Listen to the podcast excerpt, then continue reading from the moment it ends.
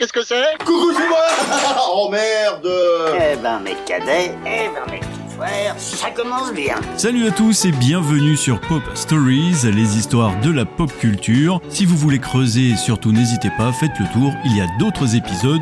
Bienvenue à tous. Et le spectacle continue Si je vous dis que Frank Sinatra a failli prononcer la fameuse phrase Yippee pauvre con. Voici l'histoire d'un incontournable du cinéma, et qui malgré le style, sent bon le film de Noël. On parle aujourd'hui de Die Hard, en français, Piège de cristal.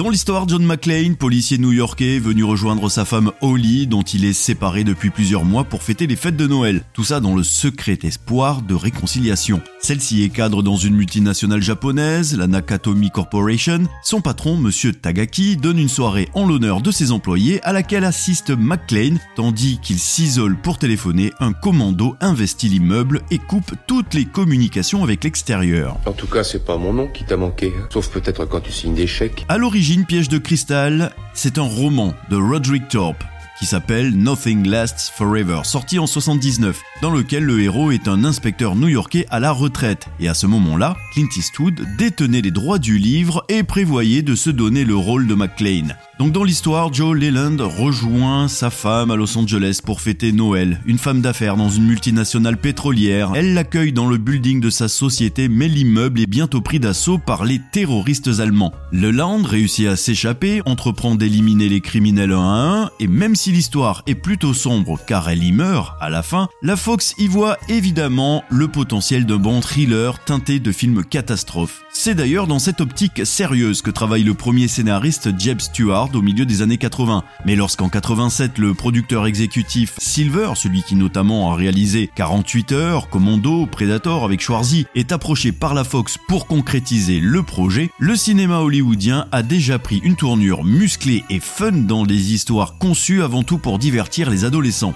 D'un commun accord avec John McTiernan, choisi ici pour renouveler l'exploit viril et virtuose de Predator, Silver demande à son scénariste favori, Steven de Souza, d'accentuer l'aspect film de casse du récit et d'ajouter de l'humour au dialogue pour être plus en accord avec la vedette choisie par le studio, Bruce Willis, qui à ce moment-là était un acteur connu à l'époque pour la série Claire de Lune avec Sybil. Comme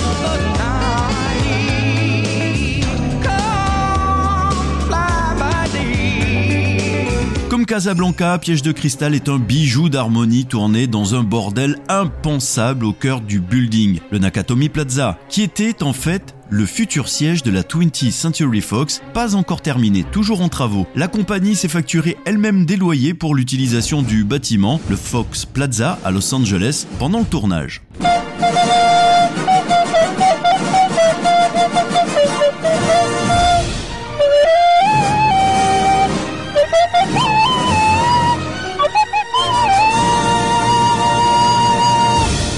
Et s'il tient toujours merveilleusement bien au final dans le film, ce n'est pas dû au miracle mais au sens de la composition de John McTiernan, ainsi qu'au talent et à la compétence des scénaristes, techniciens et comédiens hollywoodiens qui depuis toujours savent travailler vite et bien en faisant abstraction du chaos. Vu d'où je suis, t'es responsable d'un beau merdier. D'ailleurs aujourd'hui le Fox Plaza interdit tous les gens extérieurs de prendre des photos car depuis Piège de cristal, il y a beaucoup trop de touristes.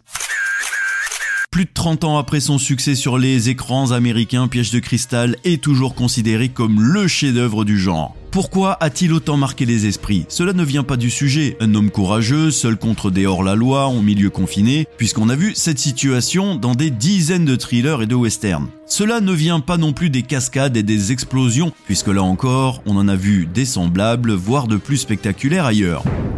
L'humour, l'humanité et le charisme de Bruce Willis pourraient être une meilleure raison. Mais n'est-ce pas aussi le cas de Mel Gibson, dans L'arme fatale un an plus tôt Je suis trop vieux pour ce genre de conneries. L'explication est donc à chercher dans la forme du film, c'est-à-dire dans la mise en scène de John McTiernan et dans les décors de Jackson de Govia. C'est moi qui suis responsable des opérations. D'accord, je vois ce que c'est. Piège de cristal est une œuvre purement géométrique, conçue par le cinéaste et son designer pour imprimer notre rétine et notre esprit. Comme dans l'hypnotique générique de La mort aux trousses signé Saul Bass, on contemple au centre d'un building flambant neuf plusieurs lignes droites qui se rejoignent et s'interpénètrent. Faites-moi confiance. Ça fait 11 ans que je pratique ce truc. Chez McTiernan, années 80 oblige, cette conjonction finit par une explosion. Mais c'est justement ce contraste entre géométrie et violence, civilisation et sauvagerie qui l'intéresse en tant qu'auteur depuis son premier film Nomads en 86 avec Pierce Brosnan. Quelles sont donc ici ces lignes et cette conjonction qui nous fascine? C'est la bonne question ça Premièrement, à un niveau narratif et thématique, il s'agit des différentes trajectoires des personnages, c'est-à-dire des différentes destinées qui se rejoignent comme aimantées dans la tour maudite et sur son esplanade, celle de John McClane, Holly Gennaro, Argyle, Joseph Takagi, Harry Ellis, Hans Gruber, son commando, Al Powell, Dwayne Robinson, Richard Torburg, les agents Johnson et Johnson du FBI, ils sont tous réunis pour une seule nuit, celle du réveillon de Noël. Ces différents acteurs de la société bourgeois et prolétaires connaîtront de manières exacerbées la peur, la souffrance, l'humiliation, la mort, mais aussi l'amitié, l'amour et la rédemption. C'est de toute beauté. Au niveau de l'histoire du cinéma, ce film de 88 est bien le lieu d'une incroyable conjonction. Différents courants artistiques se rejoignant et s'alimentant l'un l'autre pour créer un torrent nouveau qui a pour nom Piège de cristal. Le western classique des années 50 comme dans Rio Bravo, McLean, c'est le shérif valeureux coincé par des bandits en lieu clos. Il y a le style film braquage, élégant des années 60, le film catastrophe moraliste des années 70, le film d'action musclé des années 80, le tout donnant naissance au film d'action high-tech des décennies à venir, mélange de verre, de métal et de béton, avec entre autres Terminator 2, le jugement dernier. Hasta la vista, baby. Mais également Speed avec Kenny Reeves, les James Bond de Pierce Brosnan, les Matrix, les Fast and Furious, les Jason Bourne, bref. Les auteurs à commencer par le très cinéphile Joel Silver sont tellement conscients de la dimension postmoderne de leur œuvre qu'ils placent vers la fin ce dialogue référentiel à faire pâlir Tarantino. Il y a Gruber, l'Européen civilisé, qui surnomme McLean le cowboy, qui lui dit Mais cette fois, John Wayne ne s'éloignera pas dans le soleil couchant avec Grayskull. Et McLean, en téléspectateur américain lambda qui connaît ses classiques, lui répond C'est Gary Cooper, connard. On peut retrouver aux côtés de Bruce Willis Alan Rickman dans le rôle de Hans Gruber, et c'est son premier rôle dans un film. À côté de ça, c'est aussi le mari de Charlene Spiteri, la chanteuse du groupe Texas.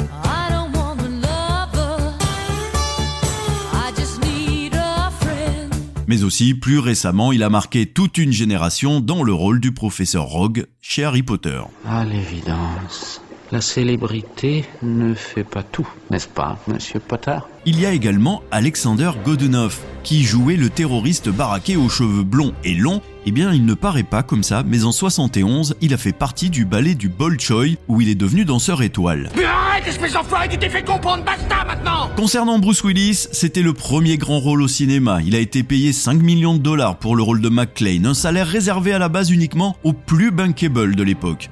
Et la fameuse phrase dont je vous parlais. Yippee pauvre con. C'est assez marrant d'imaginer un vieux Sinatra prononcer cette réplique culte dans un blockbuster destiné à des gamins qui auraient pu être ses petits-enfants. Et le plus drôle, c'est que ça a failli arriver. Oh, je suis vraiment désolé, Hans.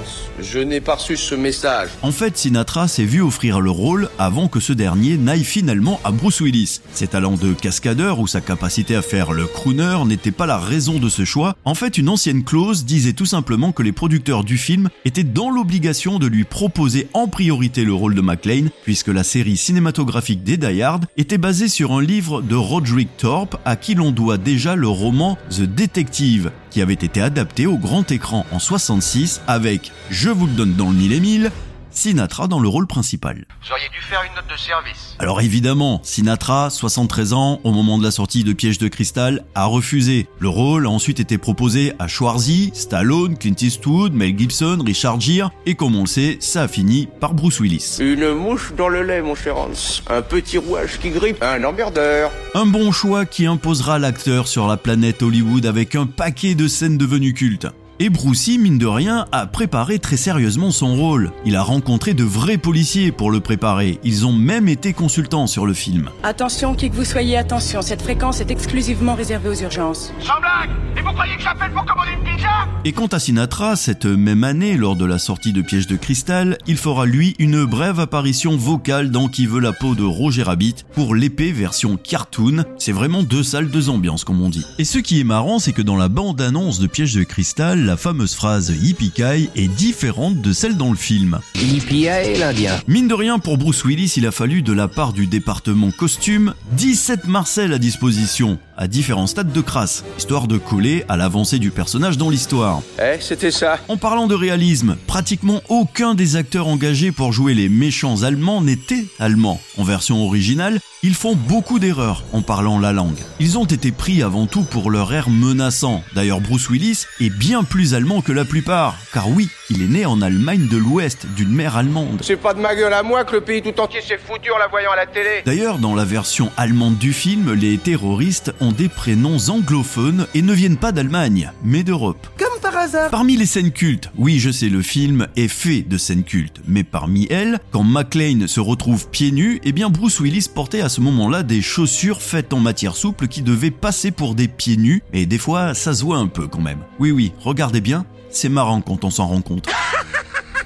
Et pour jouer sa femme, Holly Gennaro, eh bien, Bonnie Bedelia, qui tient le rôle, peut remercier Bruce Willis. C'est lui qui l'a recommandé après l'avoir vu dans le film Heart Like a Whale. En français, c'était le film Pied au plancher, sorti en 83, un film biographique basé sur la vie de Shirley Muldowney, première femme à avoir reçu une licence de la National Hot Road Association, fédération automobile pour les courses de dragster aux États-Unis.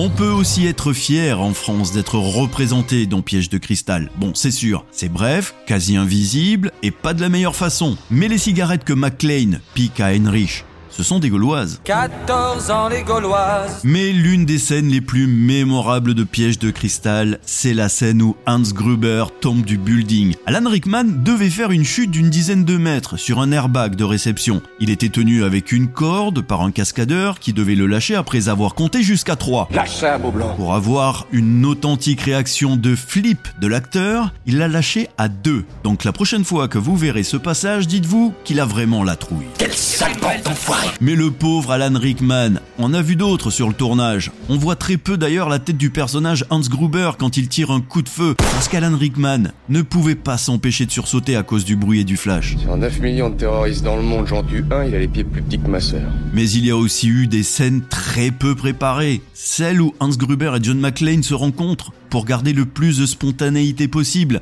Qui êtes-vous? Sœur Teresa m'appelait Monsieur McLean à la maternelle.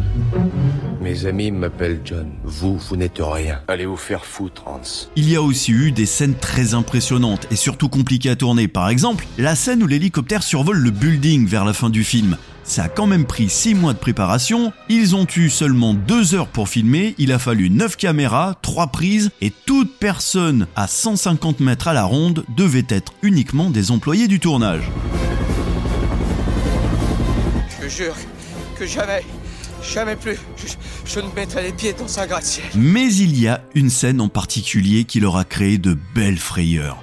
Quand McLean tombe dans le conduit de ventilation en essayant de changer de côté, eh bien c'est une chute du cascadeur qui a été gardée au montage parce que ça rendait super bien au final. Viens me voir à Los Angeles, on passera Noël en famille, on fera la fête. Et les armes déjà modifiées pour tirer à blanc ont été encore modifiées pour tirer des munitions à blanc plus puissantes et plus bruyantes, parce que le réalisateur John McTiernan voulait du réalisme exagéré, quoi que ça puisse être. Au final, ça a valu à Bruce Willis une perte permanente des deux tiers de l'audition dans son oreille gauche. Vous voyez quand il tire sous la table et qu'il a son flingue très près du visage, eh bien c'est du plexiglas qui était utilisé pour protéger les acteurs des projections, ce qui a amplifié les sons. La prochaine fois que t'auras l'occasion de tuer un mec, n'hésite pas